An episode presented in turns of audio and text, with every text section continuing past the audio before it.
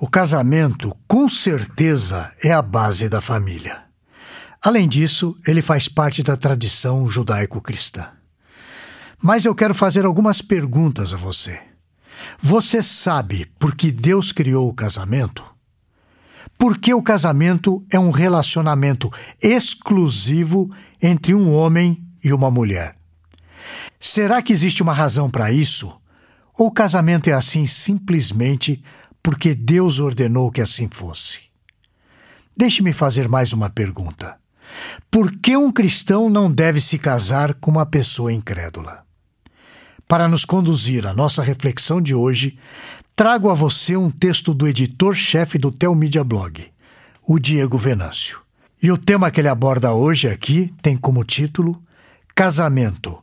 Por que Deus o instituiu?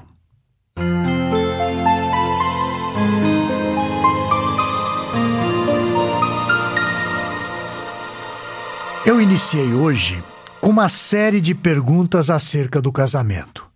Mas eu quero fazer ainda mais uma.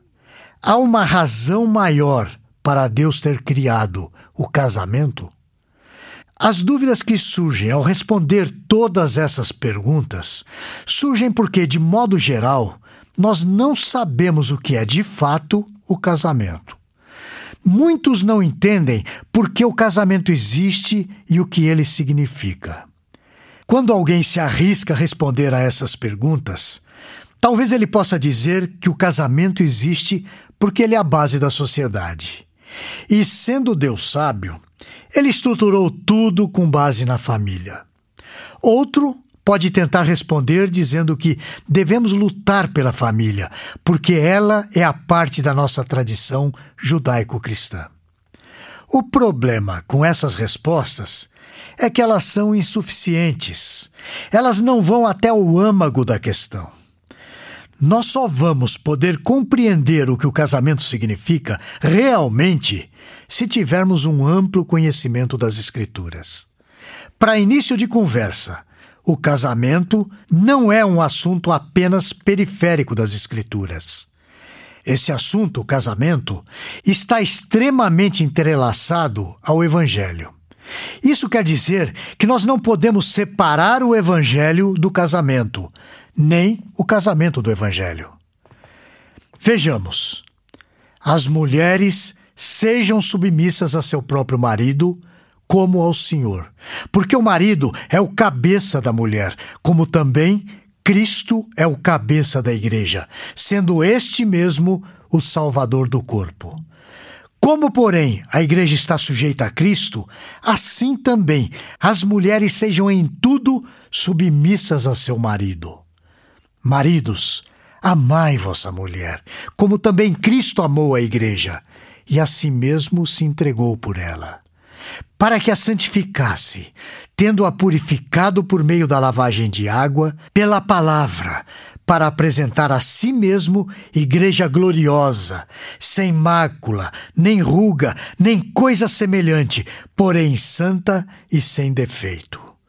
Assim também, os maridos devem amar a sua mulher como ao próprio corpo. Quem ama a esposa, a si mesmo se ama. Porque ninguém jamais odiou a própria carne. Antes a alimenta e dela cuida, como também Cristo faz com a igreja, porque somos membros do seu corpo. Eis porque deixará o homem a seu pai e sua mãe, e se unirá à sua mulher, e se tornarão os dois uma só carne. Eu acabei de ler Efésios capítulo 5, versículos de 22 a 31. A ilustração do casamento é um tema que representa o âmago do próprio Evangelho. Vemos que o casamento está presente na primeira criação e na nova criação. Na primeira criação, Deus cria. No princípio criou Deus os céus e a terra. Gênesis capítulo 1, versículo 1. Vemos também a instituição do casamento. E disse o homem: Esta afinal é osso dos meus ossos e carne da minha carne. Chamar-se-á varoa, porquanto do varão foi tomada. Por isso deixa o homem pai e mãe e se une à sua mulher, tornando-se os dois uma só carne. Gênesis capítulo 2, versículos 23 e 24. Você sabe qual foi o resultado desse primeiro casamento?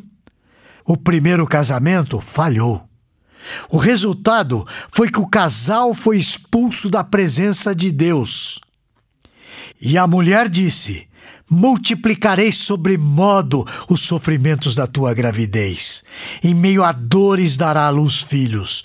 O teu desejo será para o teu marido, e este te governará. E Adão disse: Visto que atendeste à voz da tua mulher, e comeste da árvore que eu te ordenara não comesses, maldita é a terra por tua causa. Em fadigas obterás dela o sustento durante os dias da tua vida. O Senhor Deus, por isso, o lançou fora do jardim do Éden, a fim de lavrar a terra de que fora tomado. E expulso o homem, colocou querubins ao oriente do jardim do Éden, e o refulgir de uma espada que se revolvia para guardar o caminho da árvore da vida.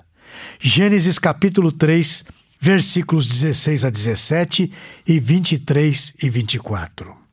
Na nova criação, Deus faz nova a criação.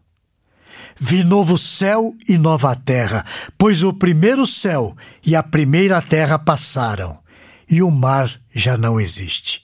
Apocalipse 21, 1. Deus faz também as bodas do Cordeiro, uma festa de casamento. Vi também a Cidade Santa, a nova Jerusalém, que descia do céu da parte de Deus, ataviada como noiva adornada para o seu esposo. Apocalipse, capítulo 21, versículo 2. O segundo casamento perfeito se consuma. Então ouvi a grande voz vinda do trono dizendo: Eis o tabernáculo de Deus com os homens. Deus habitará com eles. Eles serão povos de Deus e Deus mesmo estará com eles. E lhes enxugará dos olhos toda lágrima, e a morte já não existirá. Já não haverá luto, nem pranto, nem dor, porque as primeiras coisas passaram. Apocalipse, capítulo 21, versículos 3 e 4. Agora, no segundo casamento, vemos a reversão daquilo que aconteceu no primeiro casamento. Pois é, a figura do casamento é central para a compreensão da nossa fé. Ele é muito mais do que um simples relacionamento entre um homem e uma mulher. Frequentemente, vamos ao altar com uma visão egoísta, pedindo a Deus bênçãos para que sejamos felizes, para que a nossa vida não tenha grandes percalços. Entretanto, a verdade é que deveríamos ir ao altar pedindo que Deus nos ajude a dar o melhor testemunho do seu projeto para o mundo. Deus criou o casamento como um testemunho da sua relação com seu povo. A aliança de Deus com seu povo é demonstrada ao mundo através dos nossos casamentos. Deus usa essa imagem e essa ilustração ao longo das Escrituras. Volte aqui na semana que vem para juntos examinarmos alguns exemplos disso que eu estou falando aqui. Até lá, se o Senhor o permitir. Esse e outros assuntos você encontra no Teomídia Blog. Lá você poderá ler ou ouvir artigos sobre igreja, teologia, apologética, evangelismo e outros assuntos relacionados com a sua vida cristã. Anote aí o endereço: teomídia.blog.br. Conheça também o Teomídia Cast, presente nos principais aplicativos de podcast para o seu celular. E finalmente, você precisa conhecer a Teomídia, a plataforma de vídeos cristãos por assinatura. E agora com uma novidade: você pode fazer a sua assinatura de graça. É isso mesmo, basta digitar teomídia.com. E lembre-se, Teomídia, conteúdo cristão para o seu crescimento espiritual. Você assiste, quando quiser onde quiser